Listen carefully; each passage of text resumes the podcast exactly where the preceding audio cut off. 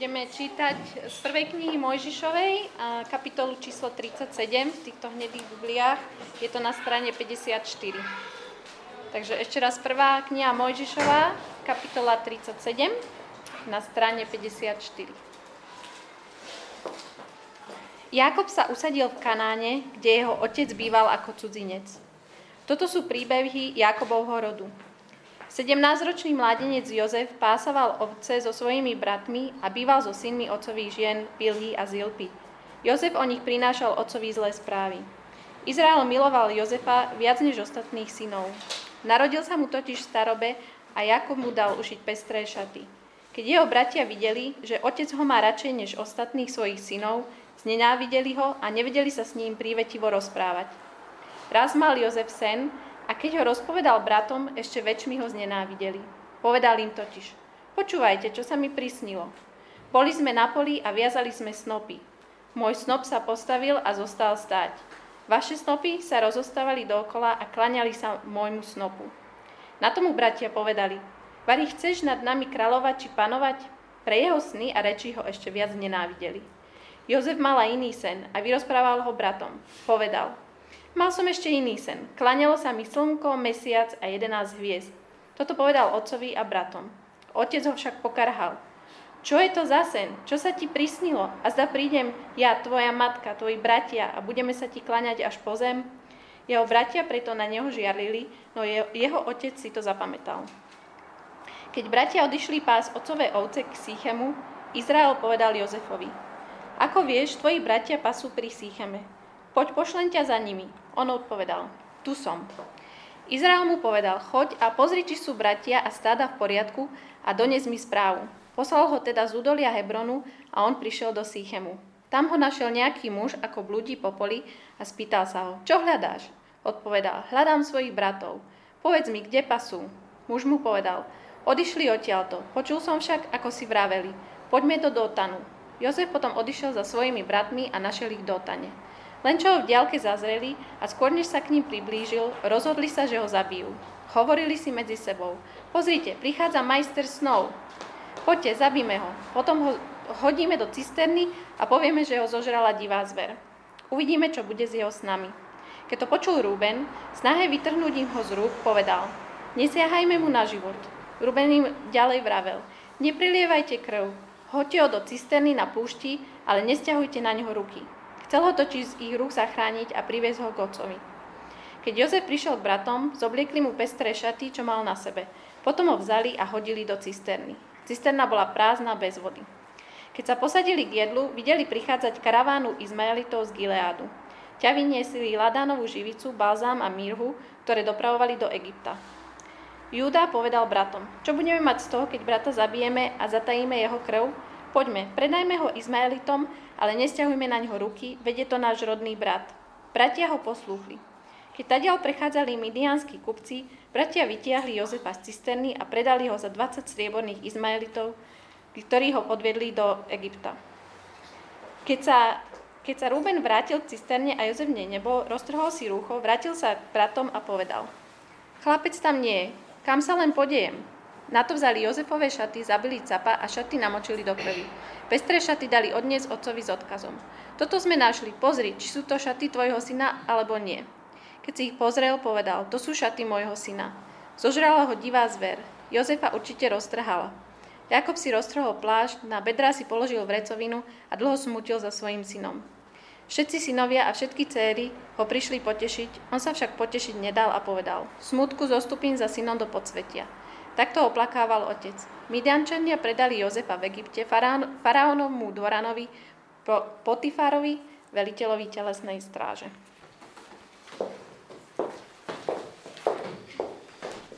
Ďakujem, Janka.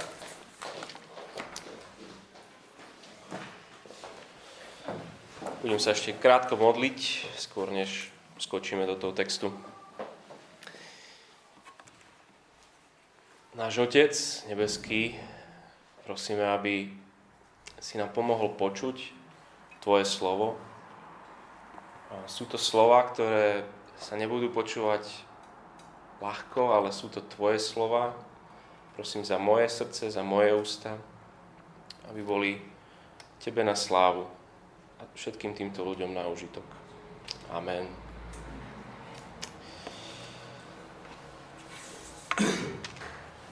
Už pár rokov to ide z kopca. S počasím, s ľuďmi, s celým svetom. Najlepšie je dnes čiernym ovciam a tým, ktorým už z toho preplo. Písal som stiažnosť tomu hore, prečo z nás, Otče, kožu derieš? A dodnes čakám na odpoveď, čo ak tam hore nikto nie je? Čo ak tam hore nikto nie je? Čo ak tam hore nikto nie je? Nikto nie je. Spieva. Viete kto? Richard Müller. Text Petra Uličného na albume 55. Čo ak tam hore naozaj nikto nie je? Sledoval si už niekoho niekedy, ako prichádza o vieru? Prišlo nečakané zlo, bolestivá zrada, ale hlboké sklamanie, nenaplnené očakávania. Kde bol Boh, keď tento pondelok padol konár zo stromu na 14-ročného chlapca v Nitre. Na školskej prechádzke. Chlapec na mieste zomrel. Čo ak tam hore nikto nie je? A možno nestrácaš vieru, ale naopak ťažko ti je uveriť Bohu, ktorý takto vládne tomuto svetu. Nemoci, násilie, nekompetentnosť, nespravodlivosť. Možno si hovoríš, že ľahšie mi je veriť tomu, že tam hore nikto nie je, ako veriť tomu, že tam je, ale že je neschopný alebo je nelaskavý. Ľahšie mi je veriť, že tam nikto nie je. Úplne ti rozumiem. Všetci sa niekedy pýtame, čo ak tam hore nikto nie je. Vítajte so svojimi otázkami pri starom príbehu tohto patriarchu Jozefa. Príbehu záchrany skrze zločin. Je to príbeh obrovskej záchrany Božieho ľudu pred vymretím, úplným vyhľadením v hladomore tomu sa dostaneme v neskorších kapitolách tohto príbehu. Je to príbeh záchrany, ale záchrany tým najšialenejším spôsobom. Absolutný paradox. Niečo, čo nedáva logike zmysel a nemôže dávať. Lebo záchrana príde skrze zločin. A o tom zločine je táto kapitola. Kapitola 37. Som si istý, že tento príbeh zahrká poriadne tými našimi predstavami o tom, kto je Boh a ako koná. A to by bolo super, keby sa to stalo. To je mojou veľkou túžbou v celej tejto sérii. Kniha Genesis je z veľkej časti historickými príbehami jednej rodiny. A ten verš 2 úplne na začiatku, keď si necháte tie Biblie otvorené, bude super, vo verši 2 hovorí, že toho veľkého príbehu, teraz sme v tom menšom príbehu, toto sú príbehy Jákoba, alebo Jakobovho rodu. Jakob, syn Izáka, vnuk Abraháma. Toto nie je hociaká rodina. Rodina je výnimočná, výnimočná tým, že Boh si ju vybral, aby skrze ňu prišlo požehnanie všetkým ostatným, všetkým ostatným rodinám. Všetky rodiny majú spoznať, aký je Boh skrze túto jednu rodinu. Nuž, tak Jakob mal 12 synov od dvoch žien, Leji a Rachel, a od ich dvoch slúžok, tam sú spomenuté v tom verši 2, že Bilhy a Zilpy. Biblia nehodnotí, či to je dobrý postup. Proste tak to bolo. Kam sme sa zatiaľ dostali v tomto príbehu tejto rodiny? kapitole predtým je nejaký rodokmeň a, a predtým je príbeh Genesis 35, ktorý končí tým, že najstarší syn, čiže syn číslo 1, Ruben, sa už stihol vyspať so slúžkou svojej nevlastnej mamy, s Bilhou. A Ruben, syn číslo 1, takto prichádza o práva prvorodeného. Ale však je ich 12, takže OK. Našťastie je tam ďalších 11. A tí ďalší dvaja v poradí, Šimeon a Lévy, o kapitolu ešte dotačie, Genesis 34,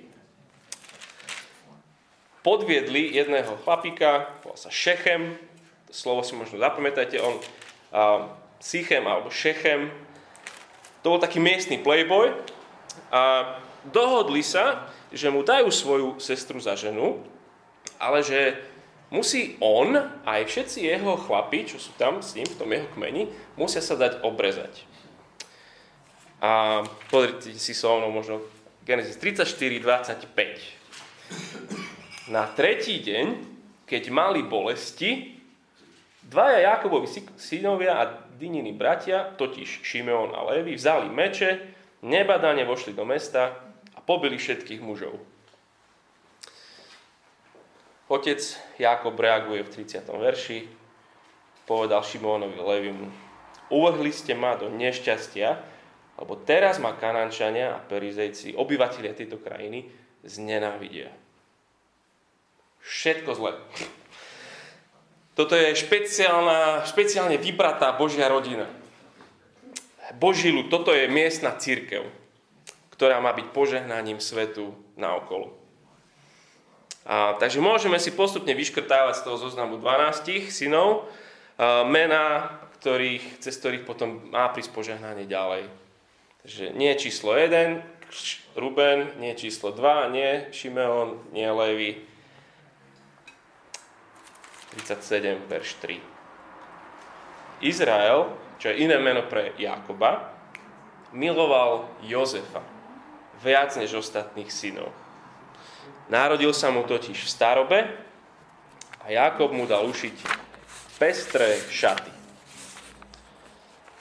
Čiže Jakob dosť predčasne, ale do dedických šiat oblieka číslo 11. Jozefa. Ty budeš môj prvorodený dedič.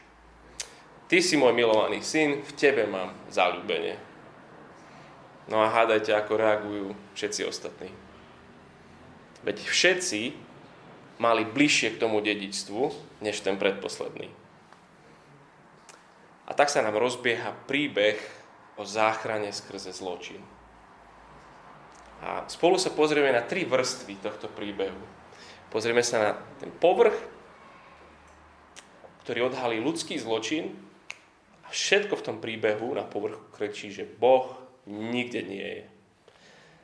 A potom pôjdeme pod povrch, pôjdeme za tú oponu toho príbehu no a nakoniec sa dostaneme k podstate.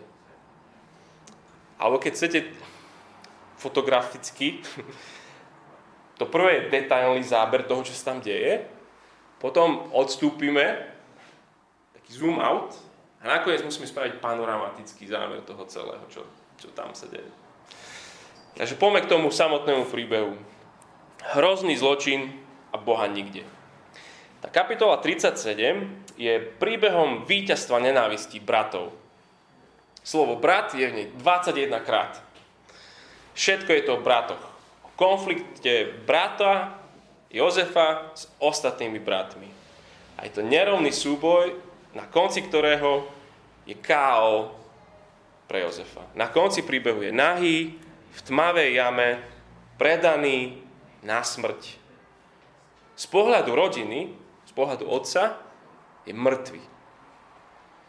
Žiarlia na neho, nenávidia ho, nedokážu sa s ním prívetivo rozprávať. A niektorí si myslia, že je to Jozefova chyba. On si za to môže sám papec. Že to bol namyslený tínedžer, 17 rokov, ktorý liezol na nervy starším bratom vo svojom farebnom pláštiku. A že to bol taký malý bonzák. A veď aj v tom verši 2 čítame, že, že prinášal o nich, o tých bratoch, otcovi zlé správy. No ja, ja si, vôbec si to nemyslím. A nebol to bezriešný chalán, dokonalý, ale text nikde nenaznačuje jeho chybu. Že prečo by mali jeho bratia nenávidieť. Nosil zlé správy? No, áno, ale veď aj potom neskôr v tom texte, v 14. verši, keď sa pozriete, ho posiela Jákob, posiela ho otec, aby priniesol čo? Správu o bratoch. Lebo bratia sú tam v Šecheme. Viete, čo bolo v Šecheme? Jakob má dôvod sa obávať zlých správ. Veď čo sa stalo naposledy, keď boli v tom Šecheme?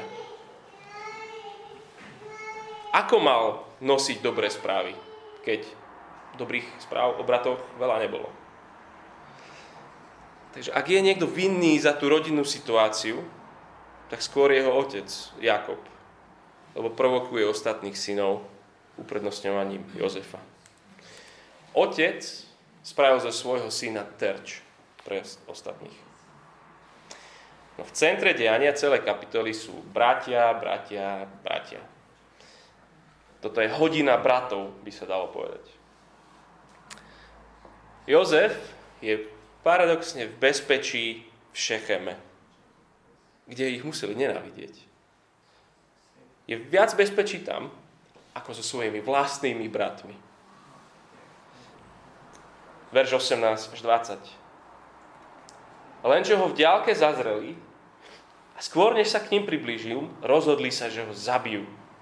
Hovorili si medzi sebou, pozrite, prichádza majster snov. Poďme, zabíme ho potom ho hodíme do cisterny a povieme, že ho zožrala divá zver. Uvidíme, čo bude s jeho snami. Čo je to za rodinu? Vlastného nevidného brata. Ruben, ten brat číslo 1, ten najstarší, vidí príležitosť, ako sa teraz dostať späť do hry o prvorodičstvo.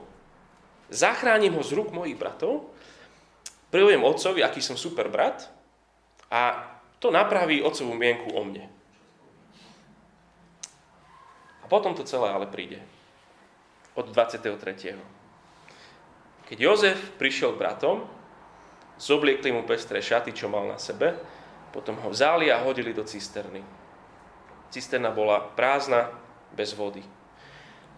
Posadili sa k jedlu, videli prichádzať karavánu Izmaelitov z Gileádu, ťa vyniesli ľadovú živicu, bálzam a mirhu, ktoré dopravovali do Egypta.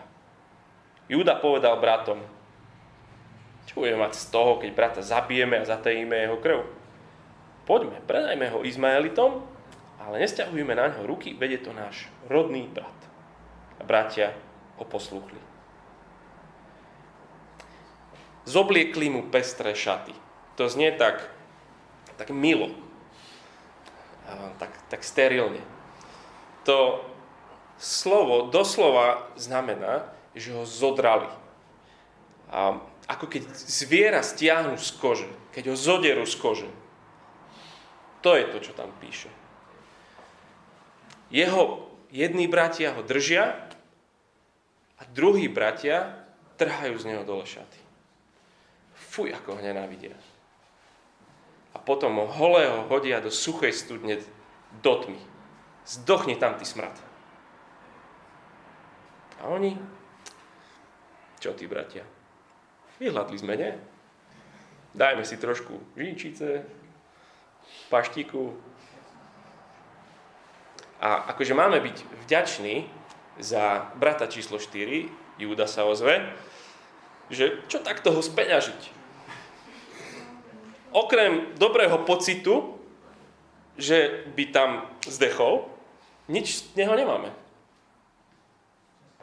Aký charakterný brat. Ešte, že ťa máme, Júda, super. A tak ho predajú za 20 strieborných. Vráti sa brat číslo 1, príde Ruben, on to celé zmeškal, neviem, kde bol. A, celý je hotový z toho, že z jeho plánov sa akože dostať späť do otcových dobrých knižiek je fuč. A Ruben tam bedáka potom, že kam sa len podejem. Akože ty si hviezda, kam sa ty podeješ, si chlap, si brat, dobehni karavánu, vrádim peniaze, vykúp ho, keď, bu- keď nebudú chcieť, tak ich všetkých proste vyslobod si brata. Najstarší. Ty hrdina. Nie. Ponamáčali bratové pestré šaty v krvi capa a poslali ich otcovi so smutným odkazom. Toto sme našli. Pozri, či to náhodou nie sú šaty tvojho syna. Jasné, že sú. Koho by boli? A na konci všetci synovia a všetci céry prišli potešiť otca. Pokryci. Zinscenuješ smrť svojho brata a potom prídeš chlácholiť otca. Hej, grc. Čo je to za rodina? Hodina víťazstva tmy. Hustá, hustá tma. Celé zle. Závisť, nenávisť, povedz, kaď mám ísť. Samý zločin. A Boh úplne v nedohľadne. Nikde. Čo ak tam hore? Nikto nie je. Nikto nie je. Veľa ľudí sa pýta tú otázku. Kde bol Boh, keď mi zomieral otec? Kde si bol, keď som dostal leukémiu? Kde si bol, keď bolo ublížené mojim deťom?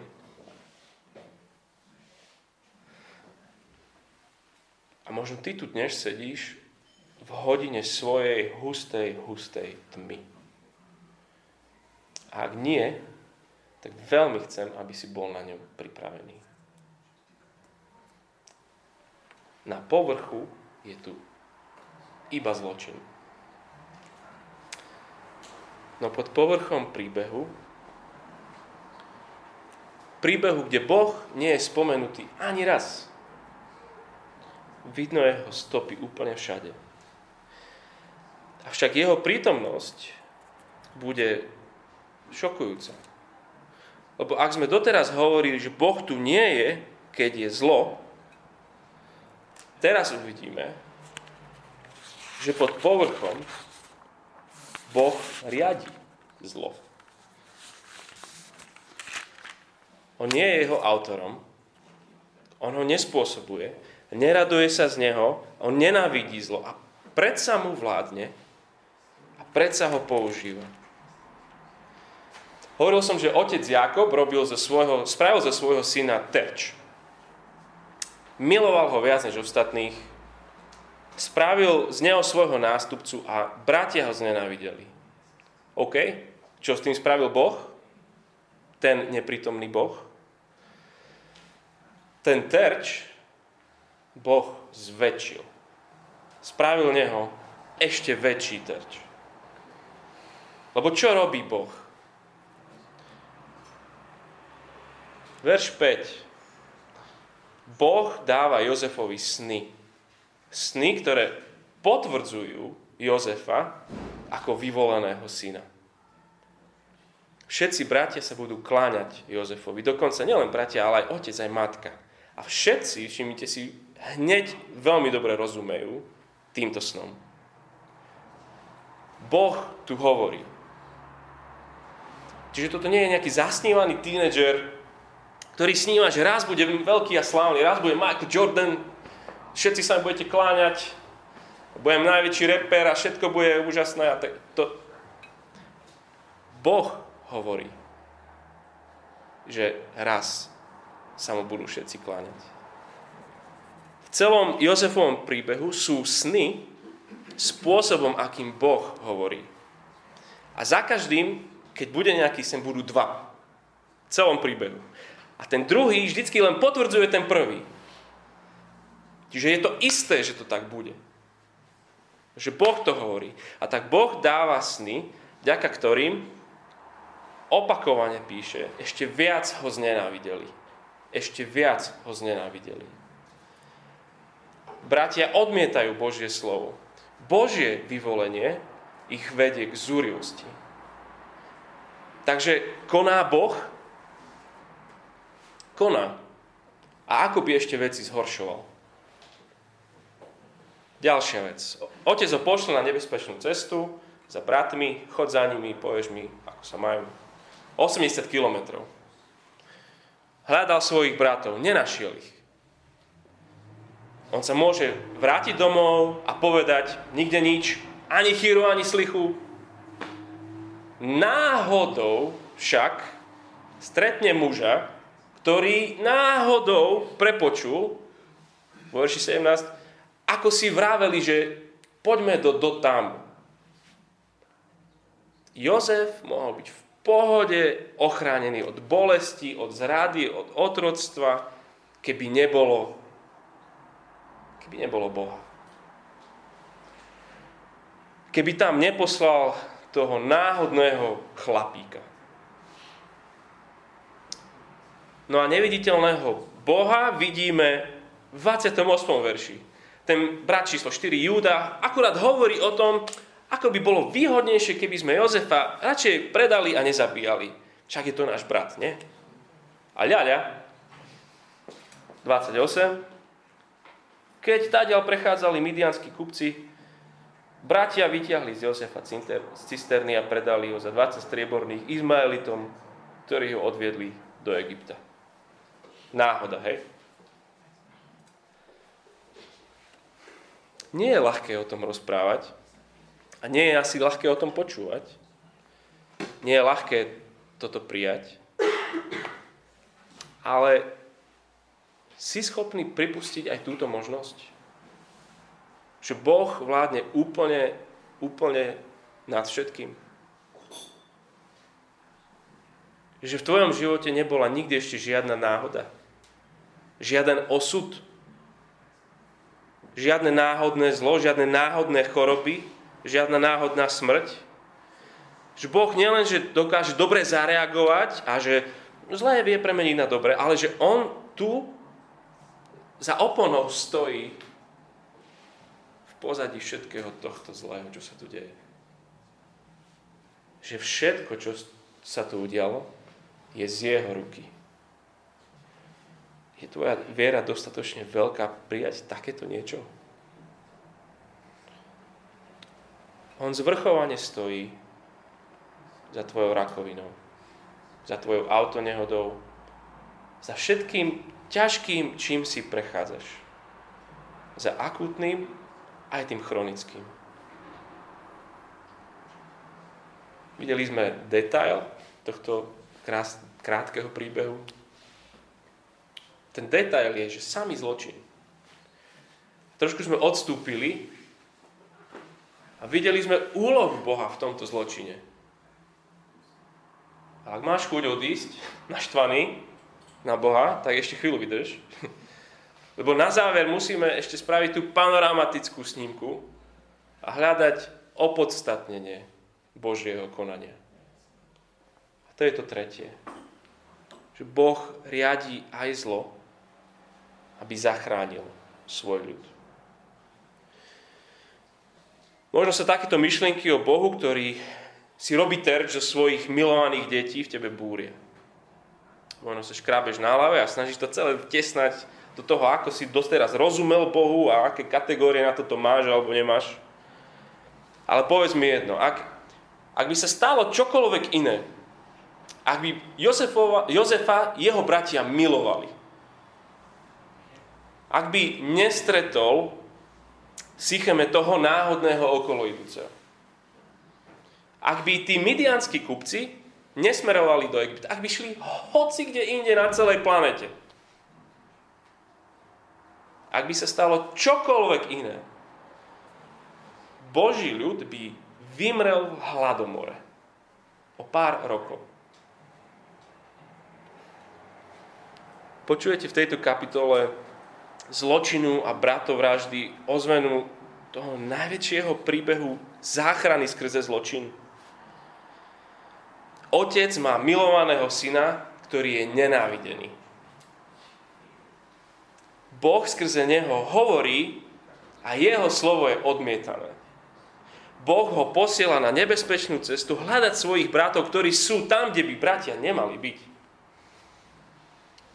Syn hovorí, tu som. A ide ich hľadať. Našiel ich a oni čo spravia? Idú ich zabiť. Jeho vlastní ho zhodili strom, strhli mu šaty. Jeho vlastní ho hodili do tmy. Jeho vlastní ho predali za pár strieborných. Jeho vlastní ho odozdali pohanom. Nikto sa ho nezastal, nikto ho neochránil, nikto ho nezachránil.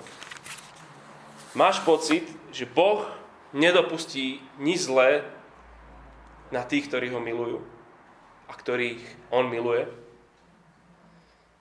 Tak počúvaj prvú kázeň na lednice. A poštol Péter tam káže, muži Izraela, počujte tieto slova.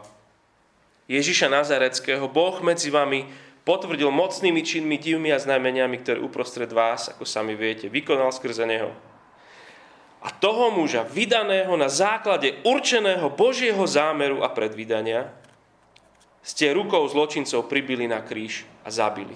Skutky 2. To bola prvá kázeň, ich prvá modlíba, skutky 4 tomto meste sa naozaj spolčili Herodes a Ponský Pilát s pohanmi a izraelským ľuďom proti tvojmu svetému služobníkovi Ježišovi, ktorého si pomazal. Aby vykonali všetko, čo tvoja ruka a tvoj zámer vopred určil, že sa má stať. Takže kto to spravil? Kto zabil Božieho milovaného, dokonalého syna? Dobrý otec či zlý bratia? Áno. najväčší zločin v dejinách ľudstva. Hodina najväčšej tmy. Boží syn je nahý, na kríži, v tme, predaný, zomiera opustený. Presne tak, ako to chcel otec. Ak by sa bolo stalo čokoľvek iné, čokoľvek iné, keby sa stalo, všetci by sme zomreli v hriechu, a našej vine. Ak by nebol on poslušný, ak by Ježiš nepovedal, presne ako Jozef povedal, tu som a išiel, navždy by sme boli beznádejne zatratení.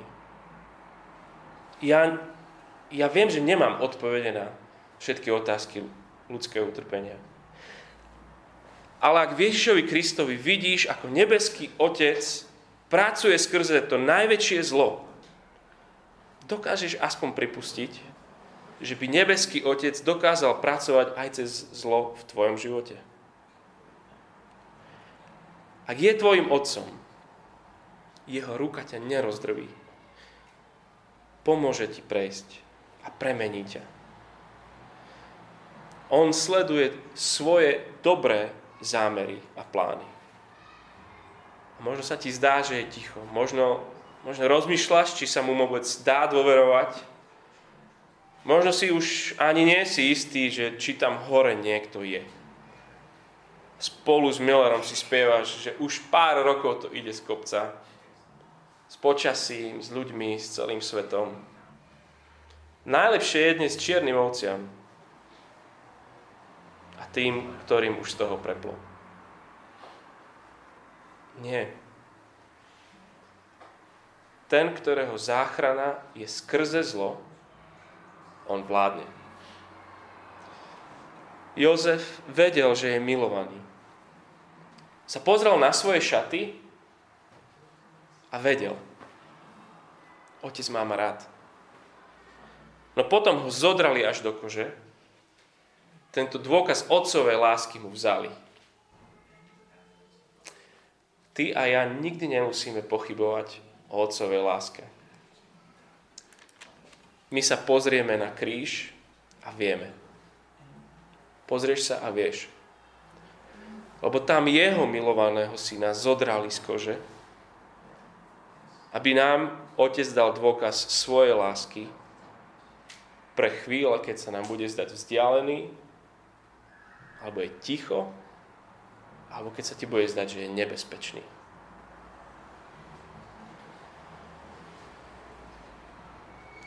ak som začal piesňou od Millera,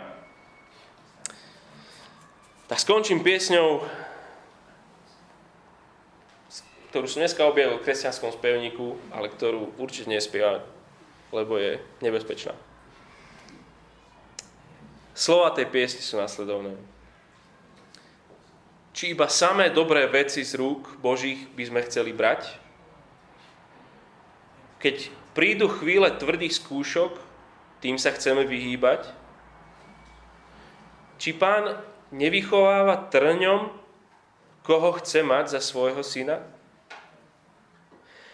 A preto hoc by odňal dary, čo zem má, vesmír, čo len zrieš. Kto lepšie, jak pán hospodári? Kto má, čo by on nemal tiež? Boh v každý čas sám vedie nás ísť k cieľu, síl dá zas. Hoc manželky by odňal naše a deti aj nás usmrtil, tam u ňoho doma, len on zase by všetky taje vysvetlil. Čo náš pán dal, to si aj vzal. Tak vzdaj mu pieseň chvál. Modlíme sa.